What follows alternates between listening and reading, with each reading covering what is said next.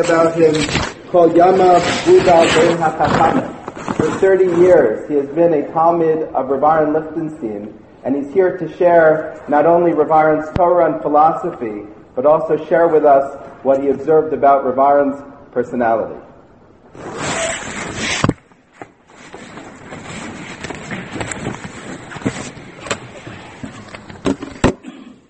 Yashkoach and Rabbi Marwick and Rabbi Hauer, I want to thank you for your Achnas Archim, and more importantly, thank you for helping to be Makadash Shem Shemayim in a city that was always known as a city of Torah, and Baruch Hashem, it continues to be a city of Torah and of Kabbalah Chachamim. Brashus Rabbi Talbis, um, he concluded his shir with a few stories. So before I begin my shir, I want to complement his stories with two or three other stories.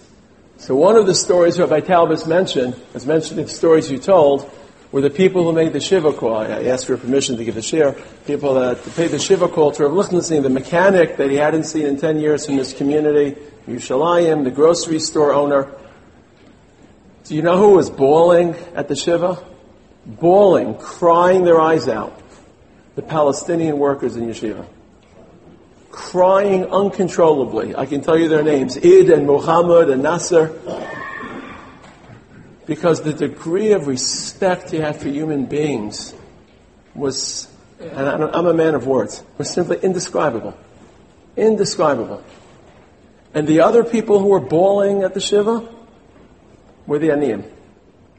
I'll say this as carefully as I can. The Aniyim abused Rav Aaron.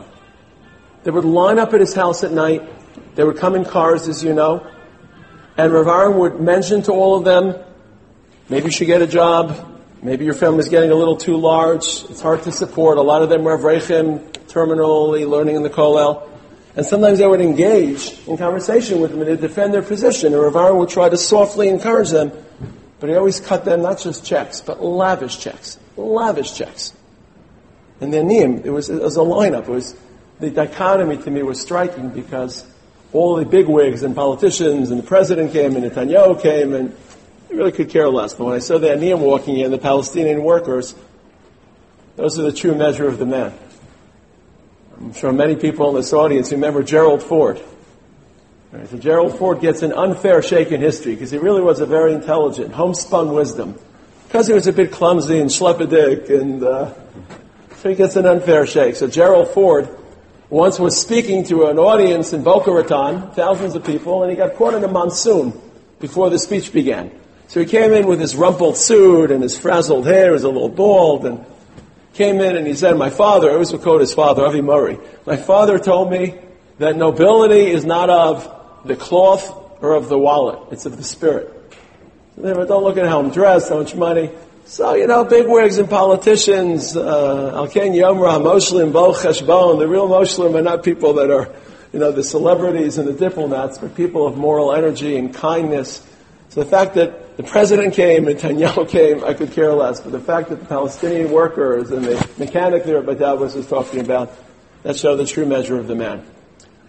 And Rabbi Talbis also mentioned coming back from the protests in the Six Day War, and not seeing anything as too demeaning or low for him to perform and cleaning up the candy wrappers on the bus. I want to tell you two stories. I'll tell you them in order. When Rav Lichtenstein first came to the yeshiva in 71, the yeshiva was very small, very poor. They didn't have enough chairs. So the boys had to carry the chairs from the shir room to the lunchroom. The chairs back and forth. So Rav Aaron was the last person to file out of the shir because people were asking him questions. The boys all carry their chairs into the lunchroom. Can anyone finish the story for me, please? Nope. Nope. He carried two chairs. He came into the lunchroom carrying two chairs. And that says it all. And, tragically, as the boys left the beis medrash on Yom Kippur, to go to the Yom Kippur War many years later. It was a very difficult and traumatic moment in the yeshiva. They left literally right after davening, and eight of them lost their lives. Rav Lichtenstein stood at the door of the beis medrash, handing things out. What do you think he was giving his Talmidim on the way to war? I won't ask you to finish because I can't imagine, unless you've heard the story, you'd even imagine what he was doing. Toilet paper. He was handing out rolls of toilet paper because his Bachram were being, they were tankists, they were tank fighters. And during war, you, you can't come out of your tank, so you have to train yourself to attend to your needs inside the tank. And they hadn't been war trained, so he realized, they didn't realize that they had to carry toilet paper. So he's standing by the door of the yeshiva, Matzah Kippur, handing out rolls of toilet paper. So it's cleaning up the wrappers and carrying the chairs and whenever, you know, sometimes when they'll throw something in the garbage and you'll miss. It's not, I can never, I can never walk by because I think Aaron's looking at me. I get to pick up the paper and throw it in the garbage and make sure everything's clean and make sure, because I feel so driven by that spirit. So, a lot of people describe the word gadol, and it's a word that's become very, very inflated and overused. Anything which is inflated loses meaning. We simply bandy it about, apply it recklessly and irresponsibly. And obviously, this was a man who was a gadol. What does it mean to be a gadol? I spoke on Shabbos a little bit about the combination between breadth and depth. And again, I apologize for those who were listening to this on Shabbos. I'll summarize it very briefly because it's important, but I want to describe a different definition of a gadol. I'm going to say five or six traits of Avodas Hashem, and I want you to tw- try to associate that trait with someone that modeled it and inspired it in you. So I'm going to make seven or eight traits, and think about, oh, that trait, I saw it in this person. That trait, I saw it in this person. Talmud Torah. Fervent davening. Piety. Sensitivity. Compassion. Commitment to land. Honesty. To people. Family. Social consciousness. The list goes on, obviously. We could compile a list of dozens of traits necessary to be a true Oved Hashem. I imagine that when I listed those traits, you were probably conjuring different images. Oh, that person really was a masbid. That person really was a Baal Chesed. That person. What happens when you meet one person that encompasses the entire sweep? Every single trait you'd ever want to aspire to, you see in that person's identity. That's breadth, sweep. But then there's a second component. Does anyone remember their eighth grade Rebbe? Very charismatic, their ninth grade Mora, their counselor in summer camp. They inspired us at that juncture. And we grew on and we moved on and became quaint and antiquated. We outgrew their inspiration. Baruch Hashem, we have people in our lives that move us to the next juncture, to the next station. What happens when the level at which those traits were displayed were so deep and so surpassing that you can never outgrow them. You, they never become quaint. You continue to be inspired by them. That to me is a gadol who displays and showcases every possible trait you could want in a manner and a standard that's so surpassing that you'll always be driven. Always feel like a failure, but in a healthy fashion. You'll never ever attain. I know that in any single trait that I strive for, I will never even come close to the standard set. But I'm thrilled to live a driven life. And a life that is integrated through one source of inspiration. And I think that provides confidence in Avodah Hashem. You don't have to patch together different ideas and ideologies. It's important to patch. It's important to be exposed to different drachim. But today there's a lot of underconfidence in Avodah Hashem. What are these people doing looking over your shoulder? What are these people conforming? It's not authentic sometimes. When you find one address, one integrated model that sets the tone in every single aspect of your religious experience and sets that tone in a surpassing model, that's a gadol. And Baruch Hashem, those people have gadol. Mavar wasn't the only gadol. Is not the only gadol. There are a lot of people here uh, in, in this community encountered Gedolim, but it's a treasure and it's an asset to value and to relish. But today I want to discuss a different aspect of what I think made him a Gadol and what I think, not having met too many other Gedolim, but I surmise probably is latent in other Gedolim of that stature. Sometimes we limit ourselves by defining ourselves in contracting and, and confining fashion. If you ask me what type of Jew I am, I'm not a modern Orthodox Jew. I'm not a national religious Jew. I'm not a Haredi. I try to be an Oved Hashem. And I have to make a decision. I can't build a school for my own child. I don't have enough money. I can't build a mikveh for my own wife. I can't build a, a school for my... So I have to pool resources with people of like-minded values and live in a community. So I live in a national religious community. If you live in a modern Orthodox community, you live... But some people limit themselves. They imprison themselves ideologically. I mean, this person, if I act this way, behave this way, either. Some people limit themselves not ideologically, but intellectually. In colleges today, they have two very, very dangerous courses, and I strongly encourage the students not to attend either of these courses. Physics for poets and literature for mathematicians. Wow, you're, the, you're a humanities person. You shouldn't really be involved in concrete thought structures. So much of life, so much of Gemara is thinking in finite, fixed, absolute. In math, there's no flexibility. There's either the right answer or the wrong answer.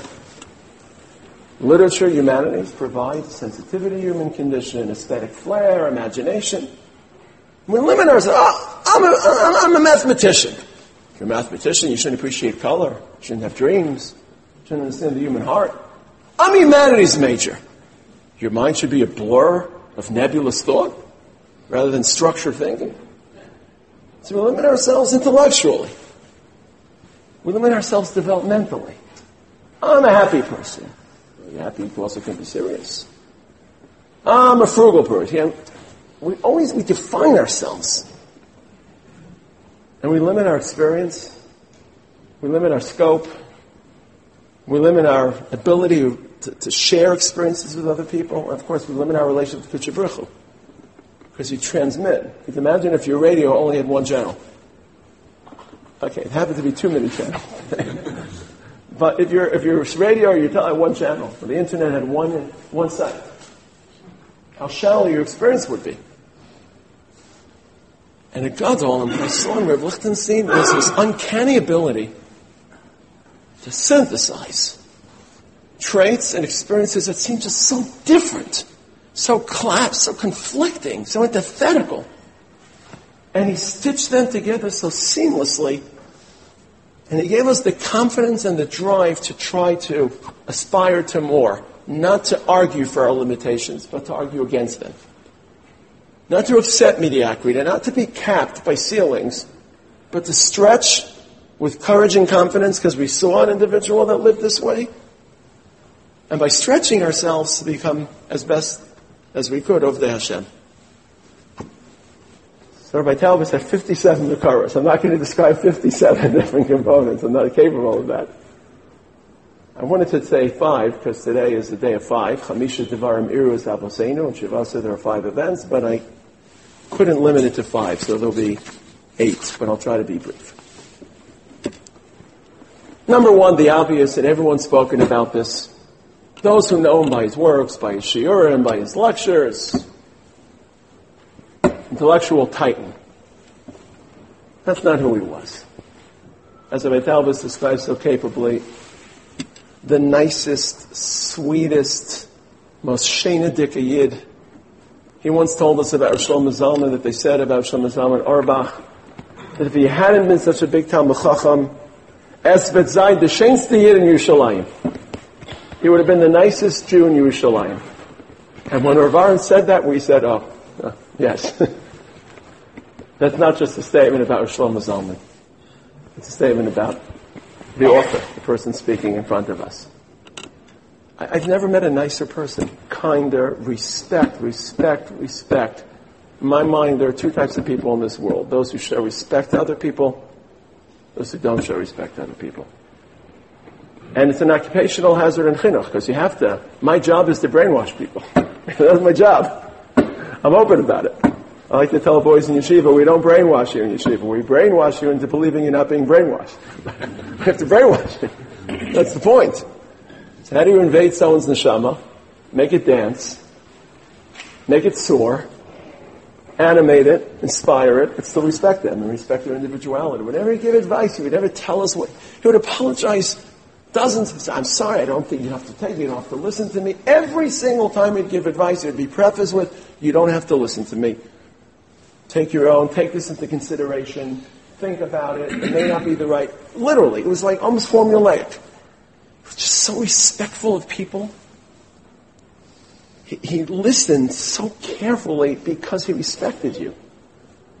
If I were to go over and ask him a question, so tell me to come over and ask me questions. So it's a give and take. They, Rebbe, I'm going through this. What I said, oh, you must mean this, you must mean that. Then they'll continue the question. It's a give and take. When you went to Rav Lichtenstein, he would sit there quietly, motionless, without moving a stitch of his body, listening until you finish your entire question. It would be a half an hour. You had no idea whether he, he, he thought you were crazy or was, the face was completely poker faced, not intentionally. He was listening to, he could spit back every issue you raised, and then he would, in a systemic, organized fashion, address every. A famous story, they say in yeshiva, when Rav Lichtenstein first came to the Gush in 1971. So here was a rabbi who was also a doctor, who didn't learn with Rav Kook, who came from a Soloveitcher, who didn't have a beard. Quite frankly, the Israelis thought he was a Martian. They didn't know what to make of him. And there's just this, uh, this young looking, fresh faced, doesn't really, he can't really learn. He's an American. You know, Israelis have a very condescending view of American. Not me, don't So they sent the top bacher over to grill him, to just ask him a question. He was in the base medish and go over, oh, ask him some questions. Who was the top bacher then in yeshiva? Yaakov Meidan. Is now the Rosh Yeshiva. so Yaakov Meidan came over to Rav Aaron who was sitting and learning. And Rav Yaakov Meidan said, I have a question in a Tosos. Now, when you ask someone a question in a Tosos, a Tosos is the third level question. You know, the Gemara, the, the Rashi, the question the Tosos asks. So it's only polite not to say, what does this line in Tosos mean? It's only polite to say, learning this Gemara, the Gemara says such and such, Rashi says such and such, I'm quote on this line in Tosos. It's only polite, Sir Meidan provided that backdrop, and then he has the telescopic particular detail. Rav Aaron sat there like this. So Yaakov Meidan assumed that he wasn't following. He didn't know what he was talking about. So he made it even more simple. Well, the Mishnah says so and so, the Gemara says so and so. And Rav Aaron sits there like this. So Rav Meidan assumed doesn't know. So he said, well, we're learning Mesachas Bava Metzia, and Bava Metzia talks about it, and it's written in Hebrew. He's really ready to show this. And Rav just sat there waiting. Then Rav Meidan finished his question. Rav says, oh yeah, it's Rav Yah page 622, line 4. It's a Russian Chulin, Shulchan Aruch, it's a Das. Listed 60 sources in answer to his question. And Rav Meidan went back with, the, with his tail between his legs, informing his Israeli cohorts, you know, this is the real deal. don't have to worry. But his listening was so intense. Some people listening is a very difficult art. Most of us, when we listen, we're planning our next sentence. We're just waiting for the speaker to finish so we can add our two cents, our pearls of wisdom. It's the first thing in his mind. He literally listened to every single word you said. I could speak from now till Tisha B'Av about the stories of his piety, his kindness, and his politeness. I can't tell you how many times I hit him. I'll tell you, no, no one's going to ever say that. Why did I hit him? Because if let's say you're talking to someone and your back is towards me, and I need to say hello, Moshe, Rivka, he would never interrupt the conversation. So I'd be having a conversation with someone, and he'd sneak up behind me and wait like a mouse for me to finish. And I wouldn't know he was there, and I'd turn around, and all of a sudden I, I you know, hit him or bump him or something. Because who, who am I to disturb his conversation? I'll only tell one final story just because to me that's the story that I most remember. The yeshiva is located between the school on Alon Shvut and the community of Alon Shvut. So all the little kids walk through the yeshiva campus with their backpacks on every day to go to school. So a long time ago in the 80s, Rav Aaron was late for Shir, so Beit Talbis mentioned before he used to travel through Beit Lechem. Those days was a longer travel, but he was uncommonly late.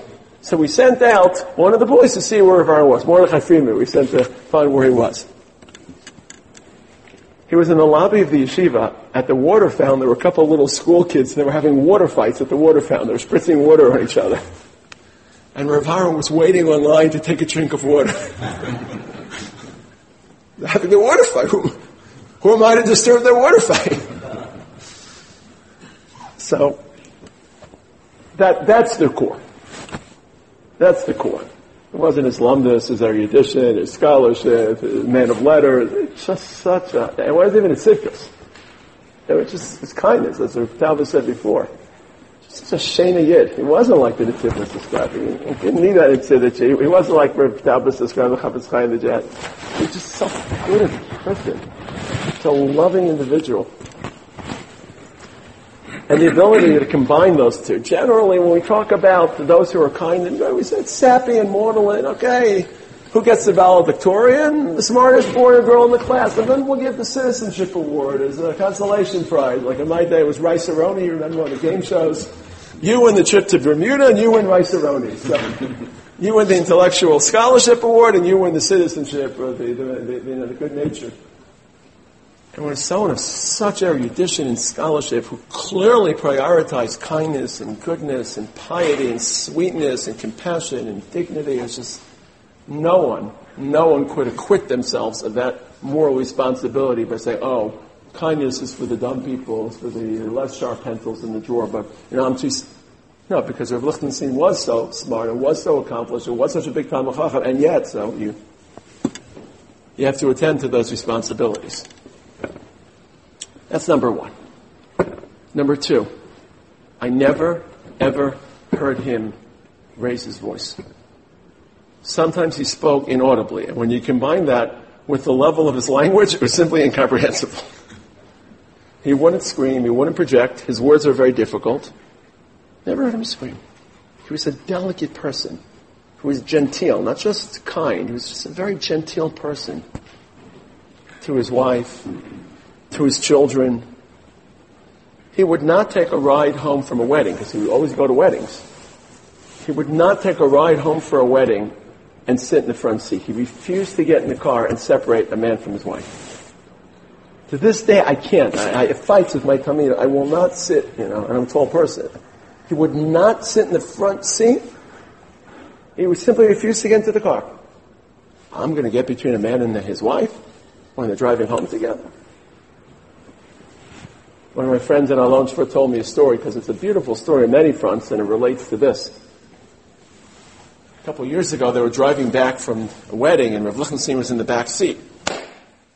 So, um, what happened? One, of the, the, person driving said, I lost my binoculars and someone returned them to me and how great the mitzvah of Hashavas Aved is.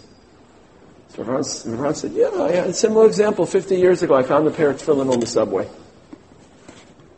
He didn't say anything else, but he made like a little gesture.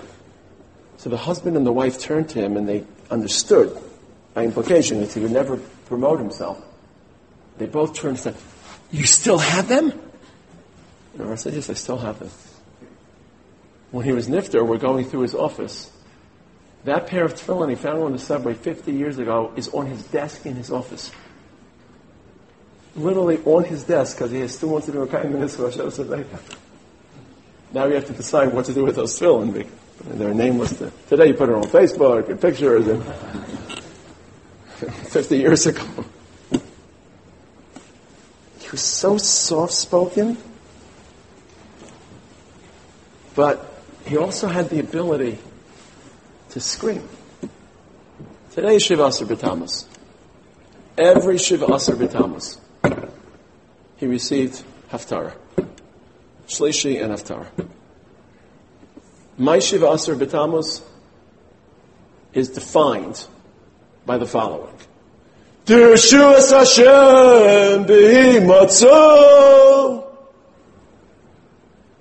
And what I did was rude. Because in our society, we don't scream. It's not civil. We're invading each other's space. It's a relic of a barbaric past where people screamed and clubbed each other. We're more civilized. We speak in whispers. But when you're standing in front of HaKadosh Baruch, social graces, societal conventions, you shout. You're just standing in front of HaKadosh Baruch Hu. You, you, have no concern about your dignity, like David HaMelech dancing in front of the Aaron. He would scream. You're listening to his Birchas Atara. You felt as if Shemayim was niftach. Koreh Shemayim. Shebach Arbonu is screaming. Erev Rosh Hashanah in YU in the 80s, the Bachram would walk up and down the base medrash. Or Zarua, Lat Just remembering him saying, Or Zarua. Lat Tzaddik, Lev Simcha. In Yeshiva and Har Etzion, you did not need to listen to Tkiyos in Rosh Hashanah. You were putter from Tkiyos. Because he was the mockery and he said the Tkiyos with such kavana at such decibel level, you didn't need a shofar. You didn't say Tkiyos. Tkiyos! Every, to the end of his life. Till last year. This past year. He was a little uh, confused and there was someone helping him. It may seem like a trivial issue. But it, to me, it, it wasn't. So, so soft, never angry, never said the word no. I, whenever someone asked, he couldn't say no. He could, it's funny, compromise and maybe we'll give it. The people that had the most outlandish requests, the most outlandish, can mamish never say no. Never scream, never angry, but when he stood in front of Kuchabrichu, when he was giving Shia, he thundered. He thundered. It was fulminating. I came to yeshiva I had absolutely no plans. My uncle and aunt are here. Shon can attest this. I had no plans to be a Rebbe. And I was going to go for one year, go back and be a dentist, and Shalom Yisrael. He gave a shir, Erev Purim, described Esther's hesitance to engage Achashverosh and defend the Jewish people. She's worried about her nail polish and her mascara. She hasn't been called for 30 days. And Mordechai confronts her and simplifies it. Do you care about Am Yisrael? Do you not? If you care, then you won't be concerned with your own safety. If you don't care, Ranach Hatzalel Yamod, like Hudri Machal Macher. he spun this for an hour and a half. Everything was long in yeshiva. And he built it up to his crescendo. And he was screaming at the top of his lungs. Five words. Ichbat lecha, Allah ichbat lecha. Six words.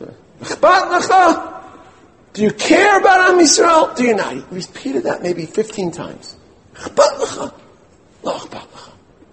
Beis Medrash was silent. Hear a pin drop.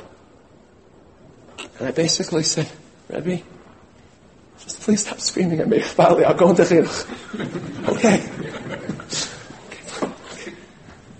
It wasn't like, it wasn't surrender. It was just being drawn into this vortex of energy of raw, unpackaged, unsanitized Avodah Hashem.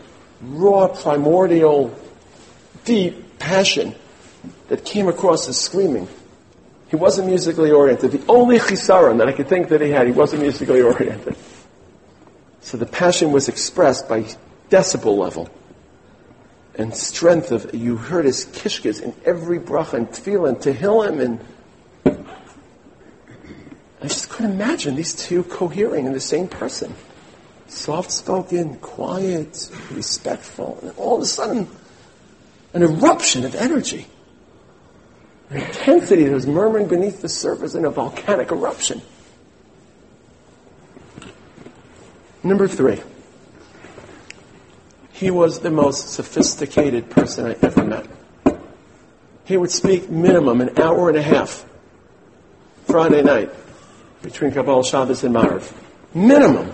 And I would come home and my wife would say, what did Rav Aaron talk about tonight? I would say, he said that Moshe was a good person. and she said, it took an hour and a half. what does good mean? Good to people, like Rav Talbot said, good to Kodesh Baruch Hu, different types of good, basic good, acquired good, environmental good, capitalist good. There was no such thing as a binary tree. Everything Rav Hussein built was a forest of trees. This way, this way, this way, split two, this way, this way, this way, this way, that way, that way, this way. The only way I explain to you is like take a diamond, put it on an axis, and just tilt it one degree at a time, and appreciate every glint that comes from a different axis, a different rotation. Take this diamond and literally twirl it 360 degrees. And every time you twirled it, a different ray of light emerged.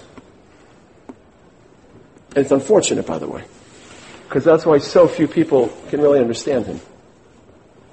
Not just because of the diction and the vocabulary, because the writing is dense And the logical structure is, is, is, is arresting. It's hard. It deprives us of his knowledge. I tried very hard, I, I see it, I tried very hard to summarize some of the shiur and make them digestible and, and, and, and accessible to people who are just used to reading articles rather than these major manifestos of curves and nuances and turns and subcontexts and so sophisticated. And yesterday we talked to Shiur in the Gemara Shiur about how knew Torah. He didn't study Achronim or Rishonim or Gemara. He studied Ratzon Hashem. He was thinking such a meta level. So sophisticated. But there's a dangerous sophistication. Some people are too sophisticated for their own good. And everything can be seen three different ways. And they get saddled in moral relativism. In my opinion, a poster boy for over sophistication, you probably know better than me, is Obama. I don't see him as a son of Israel. I just see him as too smart for his own good. He's, he's a bright person.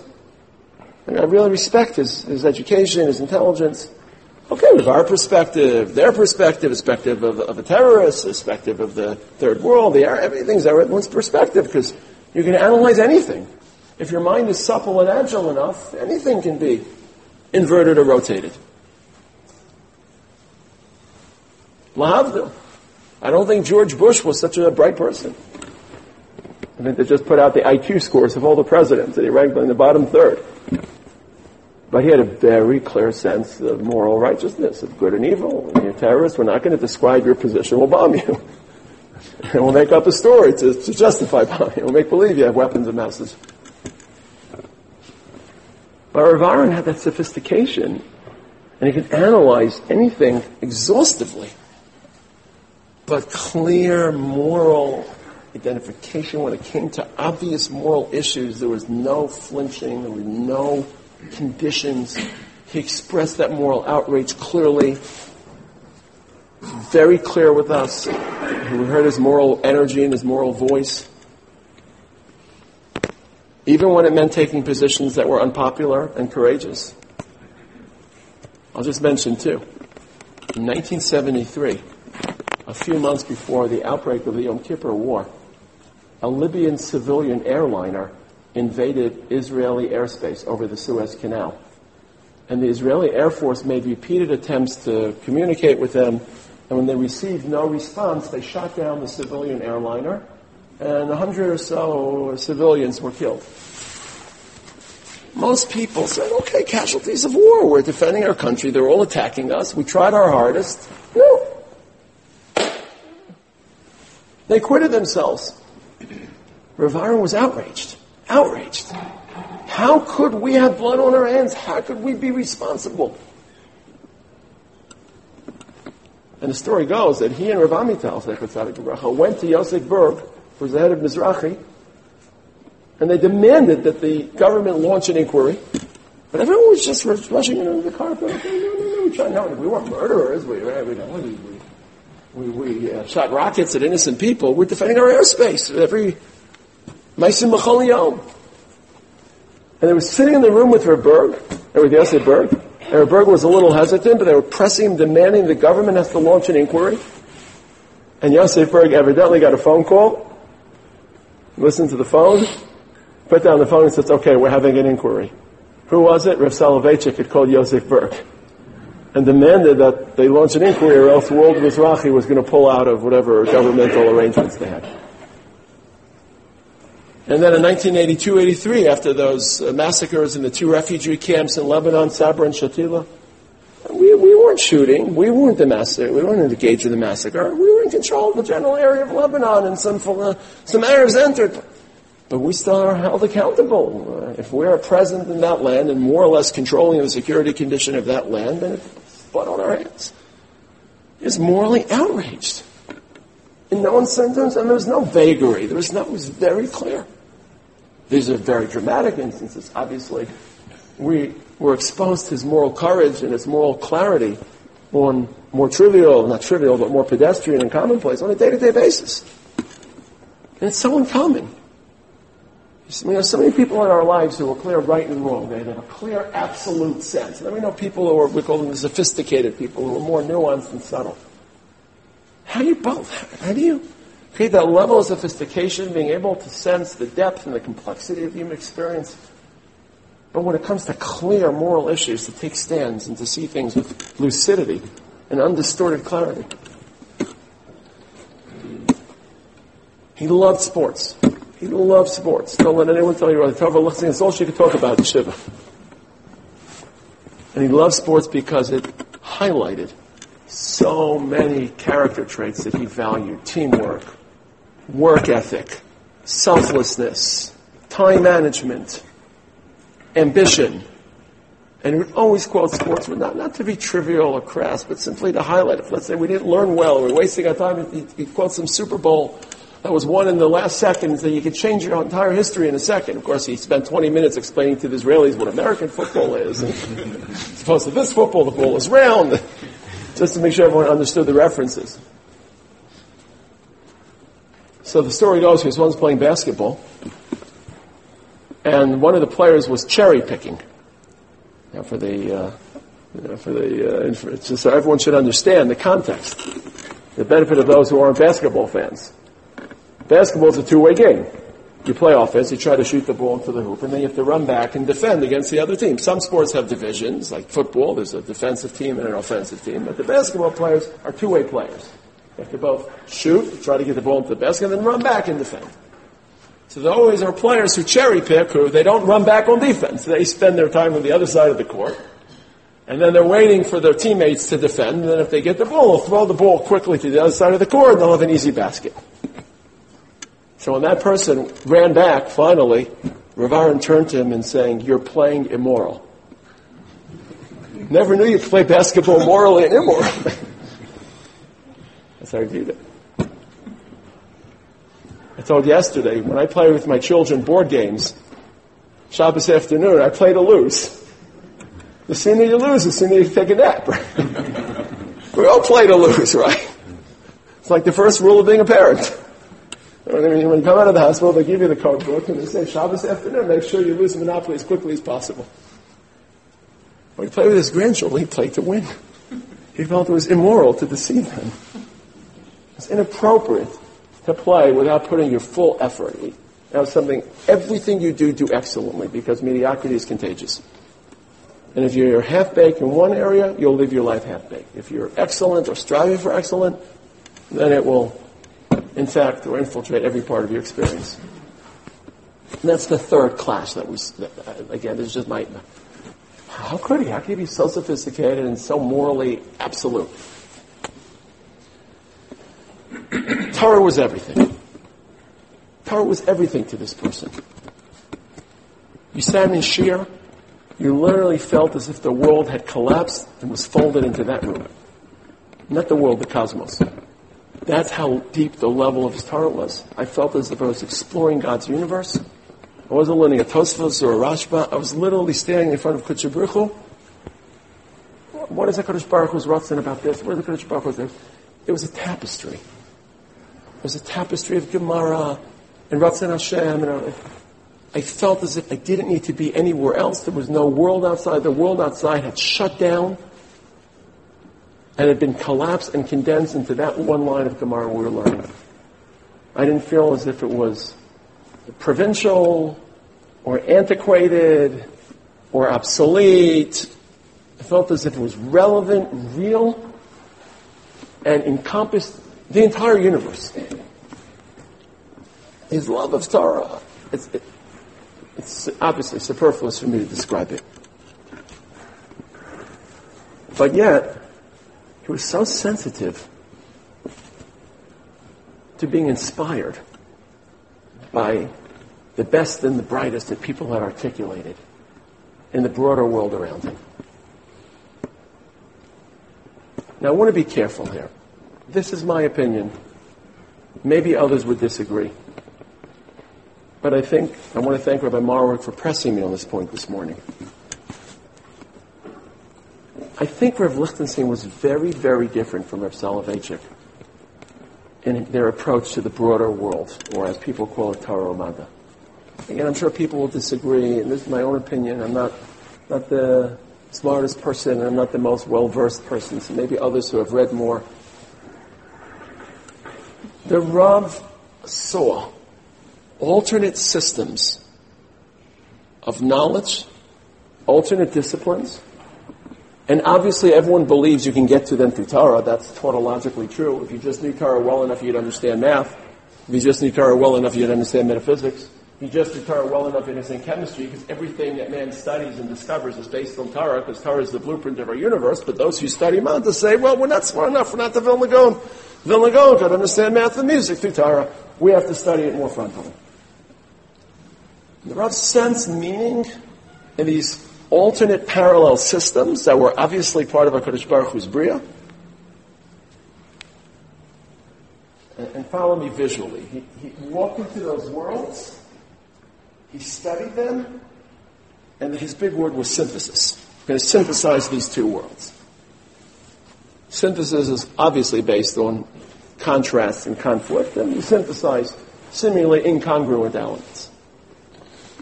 That's what people call Torah Mada. That wasn't, that wasn't at the core of Lichtenstein. And that's why he didn't study math or science. He studied literature. Literature is not a discipline. It's not, it's not a science. There's no knowledge out there. It's not some other system. Literature are narratives of human beings describing themselves, their relationships, their communities, their hopes, their dreams. It's a code to the inner emotional landscape of a human being. And if you want to be a better human being and understand the complexity of the human condition, sense moral drive, long for the divine other, then you listen to the conversations that other people had who were similarly inclined. I don't call that Torah Mada. Again, it's nomenclature and, and syntax. But literature isn't a discipline. He didn't study math. It's not as if there's some other internal, well-defined system of geometry or how the world is predicated, or physics or metaphysics. That's I sense in the Rav. And Rav, wasn't a fourth. The story when he came to YU, he asked the Rav, what should he study? So the Rav told him study math. So he studied math after a semester. He came back to the Rav, and he the Rav said, Nursa, how was the math? The Rav said, I hated it. What should I do? So the Rav said, study more math. It wasn't in his kishkas. I never ever heard Rav Aaron say this following word. To me, this speaks volumes. Not the words he said, but the word he didn't say. I never heard him say the word lahavdil. The quote's on, but lahavdil, because it wasn't a separate system that he was synthesizing. He had to create, he knew obviously he protected the world of Kedusha. But uh, in my world of Kedusha, I, I want to be a better person. I want to understand your heart better. I want to respect you better. I want to feel kuchabrichu. I want to be more moral. So, if there are other people that have inhabited this planet that had similar aspirations and similar hopes and dreams, and they weren't busy articulating all the halachas that Beit spoke about, because Chazal were too busy articulating the halachic literature, and they didn't have time to articulate the inner landscape, so listen to them as well. You can't expect the Gadol Hador also to be the top surgeon. So Rav and Rav Nachman were busy decoding this infinite, vast landscape of HaKadosh Baruch Hu's legal will. So if Matthew Arnold was also thinking about how to be a better human being, or John Milton was trying to oppose secularizing influences in the 17th century, okay, so listen to what they have to say. And that combination was also just so unique. To be so Torah-centric, and so engaged. But he wasn't a synthesizer. It was, seamless. I mentioned before, uh, I think I mentioned yesterday, one Friday night, Parshas Bereishis, he was giving a shiur on the fall of man and Chet HaRishon. Friday night, an hour and a half, everyone's verschlafen. Everyone in the front row is falling asleep. And all of a sudden, in the middle of the shiur, and all the king's horses and all the king's men couldn't put Humpty Dumpty back together again. All of a sudden, 40 heads shut up. Did he just quote Mother Goose? Evidently, it's not just a Mother Goose rhyme, but it's a metaphor for the fall of man, that he couldn't put them back together again. I cannot imagine in a million years of Soloveitchik quoting Humpty Dumpty. Because he was quoting these major sophisticated systems of Kant and Hegel and people and, and Otto and so. I was quoting a system. He was just quoting knowledge and, and inspiration. Of course, after the share, all the Israelis came to us and said, Misa Humpty Dumpty, which would happen all the time. We say, Misa Milton. But it, it wasn't. I'm sure people will disagree with that. I, am sure there are people. Who, and that's number four. It's just so Torah-centric, so engaged not just in letters and in thought, but in society, in, in, in politics, in building a state, in, in every manner, in every affair. Number five, halacha was everything. If you wanted a kula, you did not go to Rav Lichtenstein. Trust me. Unless it was a very, very extreme case. It was chumrah upon chumrah upon chumrah. Some people are consumed by halacha because it's so demanding and so mandating that they employ halacha as the sole interface of religious experience and personal development. What do I have to do? What's my mitzvah? Aser, mutter. That's my guideline, that's my game book, it's my playbook. As well it should be. It's so wide, it's so vast, it's so all encompassing. But Rav Aaron says, and Rabbi Kalbus discussed this both implicitly and explicitly, that before HaKadosh Baruch Hu delivered that system at Har Sinai, he also created noble, pure human beings, virtuous hearts, with kindness and goodness. And by developing that personality, that humanity, you can become a better Oved Hashem, even if you never open a Shulchan Aruch. Because Avraham Avinu never had a Shulchan Aruch and yet he discovered a Kadosh Baruch Hu. And when people speak about the humanism of Rav Lichtenstein, for some people, that's diverting. I'm working myself as a person, but you know, I'm, I'm so busy thinking about my menschlichkeit and my kindness and my politeness. I'm going to sit there and actually look at my tzitzis, how long they are, and measure my kizayis matzah and worry about Rabbeinu Tam. They're two incongruent pathways. Some people are very legal, meticulous. I've taught long enough, I can see this in boys.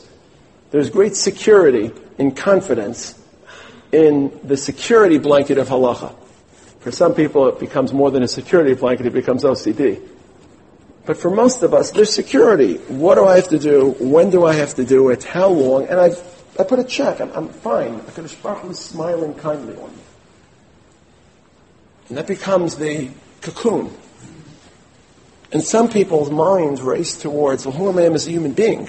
And I view other human beings. And those other human beings could care less about the schach and could care less about the plata and Shabbos and the potato kugel. They're just good people. Live life as a good person. Don't be so parochial and tribal and rabbinic. And he fused those two. I'll tell you two stories, one of which represents how halachic fidelity, how deeply halachic he was and which represents his ability to sense menschlichkeit independent. Rav Amital, Zecher Tzadik Levracha, once gave a shiur in yeshiva. What would happen, he said, if you were stranded on a desert island? And you had the following choice. You could either meet, eat chazer, or you could eat the flesh of a crash victim, human flesh. Now what's the premise of this question? In pure halacha calculus, human flesh is less usr than chazer. There's no isser in the Torah explicitly against eating human flesh. At most, it's maybe a bit the essay. Eh, you're not fulfilling the mitzvah shchita. Eh. It's probably only derabanan. In pure halachic calculus, you should eat human flesh. But how could you? It's repulsive. It's repugnant. So Rav Amital quoted a sefer called Dar Revi, was the name of Chassam Sofer, and he said you should eat the chazir. Keep in mind, I want to be clear. Moral sensibility can never, ever override halacha. Chas v'shalom. Here you're already in a compromised halachic position. You have to violate an Isser anyway for Pikuach Nefesh. So the question is, which Isser? Multiple choice, A or B. But you can error, fill in, oh, I don't like that Isser because it rides against my moral sensibility. So you're already compromised. You're facing the specter of violating an Isser. Do you calculate the choice based on pure halachic calculus, or do you insert moral sensibility? Rav Amital said you should eat bechassid. Uh, you should eat bechassid. Because how could you eat human flesh even though it's less of an issa? We ran over to Rav Aaron, and he said, of course you should eat human flesh. That's a whole separate conversation. It's a beautiful, harmonious discourse between these two people. And there's absolutely no ego. They loved each other to death, respected each other. As Tova Lichtenstein told me at the Avel, says, you tell me and you didn't just have Rabbanim, you had parents. Because they were a couple. And we saw a couple. There's a very unique dynamic. We, we, had, we had parents. They're like our parents. Of Aaron of Amital. Two people came together. We danced with them together. There was a synergy of two that was very different than one plus one. What do you mean? Halacha, sensibility, halacha. Then there's another story Rav once told us. Rav was sitting with us at a shmooze at a tish, and he said, let me tell you the following story. I was walking through Shaarei Chesed, neighborhood in Yerushalayim, I'm sure many of you have visited. And I saw an Arab merchant pull his car up to the side of the curb, stop suddenly, the back of the truck flung open, and all the fruits and vegetables were scattered on the ground. And I saw a group of yeshiva bachrim gather around, starting to analyze whether they had a chiyuv to help him pick up the food. He's an Arab. Is Islam considered a Zarah? Is it not? What's the status of Ger Toshav, someone who's an affiliate to the Jewish people? What's the status of Medina? I don't question. Should we help him? Said I was horrified. Here you have people that are conversant in the sophistries of halachic details, but don't possess the basic menschlichkeit just to get down on their hands and knees and clean up the fruit and vegetables. And we all felt really proud because our Lichtenstein was, so to speak, critiquing the yeshiva boys that he had seen. And then he said, and unfortunately, and he said, why can't they have basic menschlichkeit? And then he said, and unfortunately in our community, he said, well, we are able to infuse basic menschlichkeit. Sometimes my Talmidim are completely ignorant of even the basic halachic directives.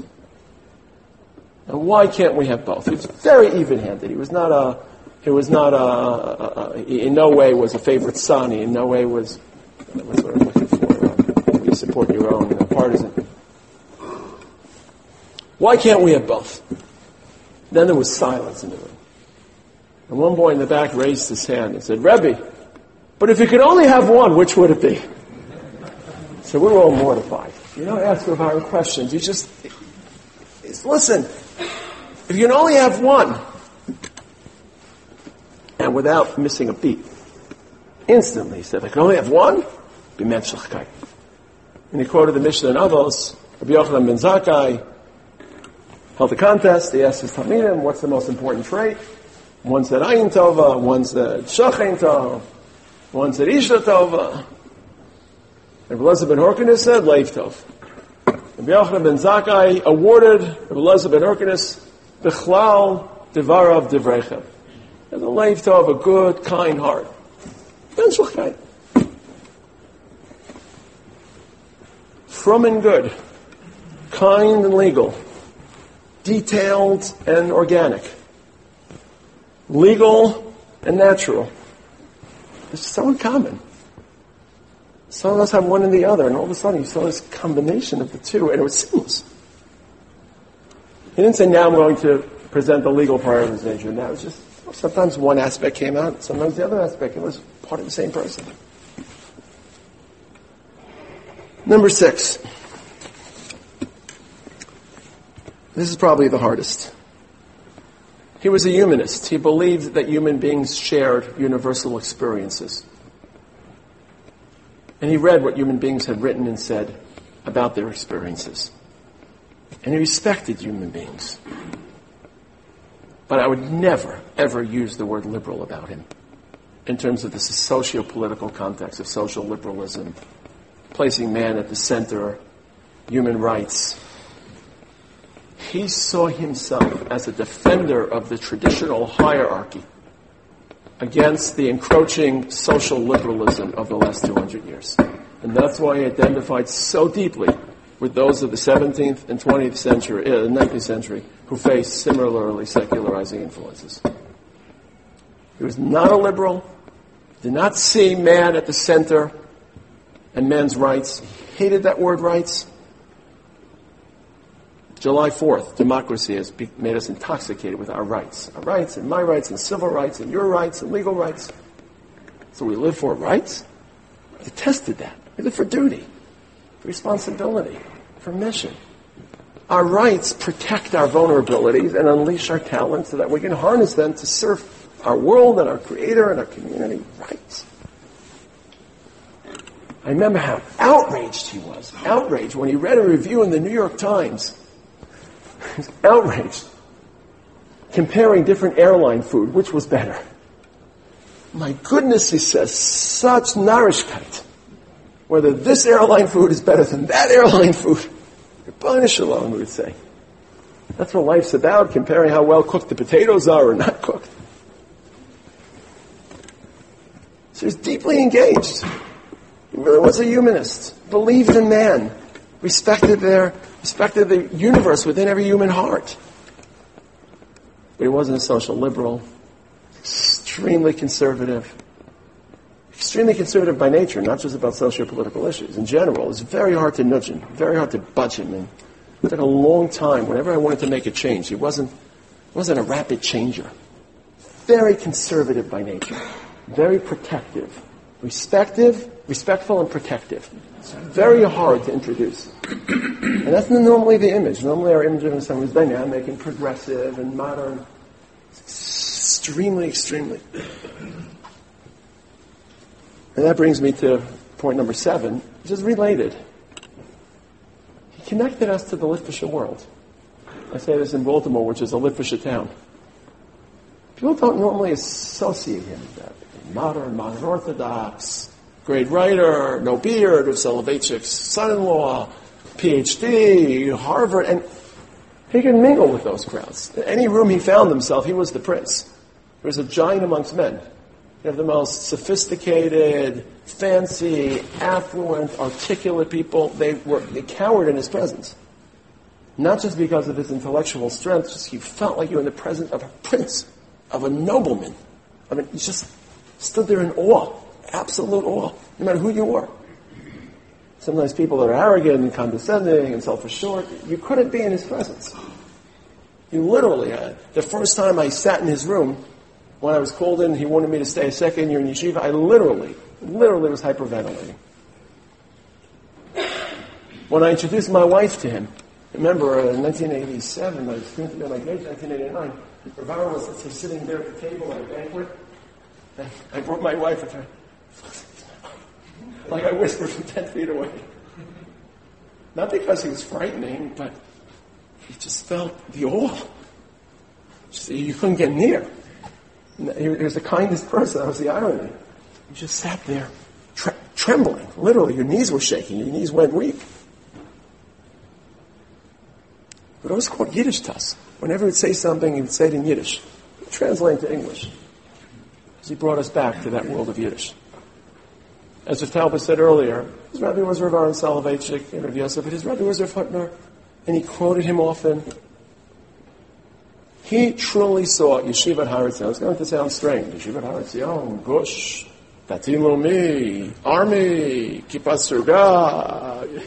Walk in the Gush, kids are wearing sandals, the, the, the whole nine yards. He saw as Volozhin, truly.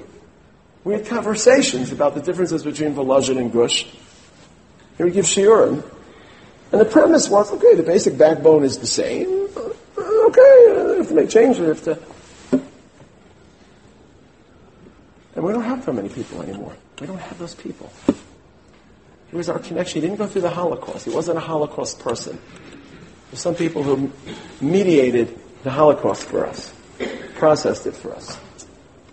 He eluded the Holocaust, and he was this fresh, almost unaffected, not that he was trivial about it, but this fresh, unaffected product of it. He hadn't been in Europe, but had received so much from that European world and his voice wasn't in any way tempered or altered by the trauma of the Holocaust. Holocaust victims, their voice changed. Some for the better, some for the worse, but it was a whole different voice on Europe. Glorification of Europe, disproportionate glorification of Europe because the yeshivas are bowlderized. Everyone's position on Europe was skewed because of the Holocaust. It became a whole different identification. It wasn't. This is a pure, neutral, unaffected connection to that world. And as I said before, its connection to the Haredi world, there was, there was never judgmentalism, there was never anger. And in Baltimore, there's a famous, uh, famous when he reviewed Rav Feldman's book, and he disagreed with a lot of a famous line. People are smiling, but you can read it, look it up online. He was begging Feldman to break through the the walls that seemed to separate the communities in a very pure and sincere way. And said, and I remember fondly on a personal note sledding with you in what park? Druid Hill. Druid Hill Park, because he used to go sledding together, and he ended his he ended his statement, when will we ever, will we ever sled again or something? Just in a natural way, that was his world. He wasn't a, an unconditional advocate. He wasn't uh, a, a, a, biased supporter. He wasn't an opponent. He knew his strengths, his weaknesses, made his choice. And one of his children is a very, very well-known Rosh Yeshiva in the Haredi world. And he once was asked to give a lecture in an Upper East Side synagogue, and the title was a title that was meant to bait him. The year in Israel, development or flipping out or something. So the truth is, Rabbi Talbis mentioned before how he was very careful about his titles, but very often he would spend the first 20 minutes critiquing the title. And he would always say, okay, it was this, but it implies this, and this implies that, and I want to speak of... So that's why the Shiurim was so long, because by the time you thanked everyone, by the time you finished with the, explaining the title, you know, it was already, you know, a matter of time, and the Shiurim was starting. So he critiqued the title, of course. He refused to. And one of the things he was resolute, you could not bait him. You could not bait him. That's how strong-willed he was. It was like a fortress. Remember once at a press conference, we could ask any questions. Some guy, in the old days, there used to be antagonism and confrontation, a boy from another shiva came in, raised his hand for a question, said, Rebbe, is it true that you're not Bikaris? so some other issue. So Varn says, well, I don't know. But I know, but I know you're a mechutziv. but without anger, without, but you're, but you're a mechutziv. But again, it wasn't attacking, it wasn't retaliatory. It was just informing you. Never baited. All the vitriol and people wrote letters again, never, never responded, never felt the need to respond. That I remember being amazed at when I was young. You know, oh, when you're older, you could care less about all these machloksin and ideologies. It's all mishigasin upon mishigasin. When you're young, your heart burns with the passion of ideology. Who am I? Or what am I? Am My Rebbe, and your Rebbe, my team, and the Rebbe Olympics. And I remember just being so impressed that people were tagging him left and right. Okay, it was just never, never an issue for him. So it was that progressivism and modernity and, and plowing into new areas of our world and engaging and addressing and articulating. And, but it's, it's simply a Litvish Yeshiva Bacher, telling us stories of Chaim Berlin, telling us stories of Camp Morris, telling us stories of Rav Hutner, saying things in Yiddish, quoting stories of Rav Moshe Soloveitchik, Rav Chaim Soloveitchik, and befriending Rosh Zalman, best friends, and it's just seamless. You don't have that too often. People pitch their ideological flag, and that's their camp. And finally, number eight, and I spoke about this extensively over Shabbos, and to me this is the major encapsulator. I spoke number one and number eight. Number one is the relationship between scholarship and piety and goodness. Number eight, so creative, so imaginative, in his derech halimud, in his thinking, he encouraged us to be creative. He displayed creativity. He thought with fresh ideas and fresh set of eyes. I have this quote because the man is conversant, obviously. He, one of the reasons he, he would always quote Matthew Arnold, a 19th century writer. So we always were, were, were intrigued because Matthew Arnold's statements and his statements are very similar, but in addition, Rev Lichtenstein was very makpid on a shita of Rashi. Most people, Paskin, based on Shulchan Aruch, that payos for a man have to come over the ear bone. There's a shita of Rashi that the payos have to come down to the earlobe. So for people that have beards, it's not a problem. Not an issue. But for people without beards, so Rav Lichtenstein always wore his sideburns down to his earlobe. So it became a cult. We all would grow our sideburns. we called them the gush burns. And to be like our Rebbe. And then all of a sudden, we constantly quote Matthew Arnold, and we looked at Matthew Arnold, he taka had sideburns down to his chin. They're always like we're intrigued by that. You know? But they were similar in thought and similar. So as Matthew Arnold said, this is a quote, to, turning a stream of fresh and free thought on received and stale ideas. Turning a stream of fresh and free thought on a received and stale ideas. There's a sense of refreshing Torah, restoring its relevance, creating a derech halimud, building us from bottom to top as human beings, unafraid to take new stances, unafraid to such creativity, fresh thoughts, bold thinking. But go to his kever in Yerushalayim if you get a chance. He was asked, "What do you want to write on your kever? a few years before his death. So that's two words.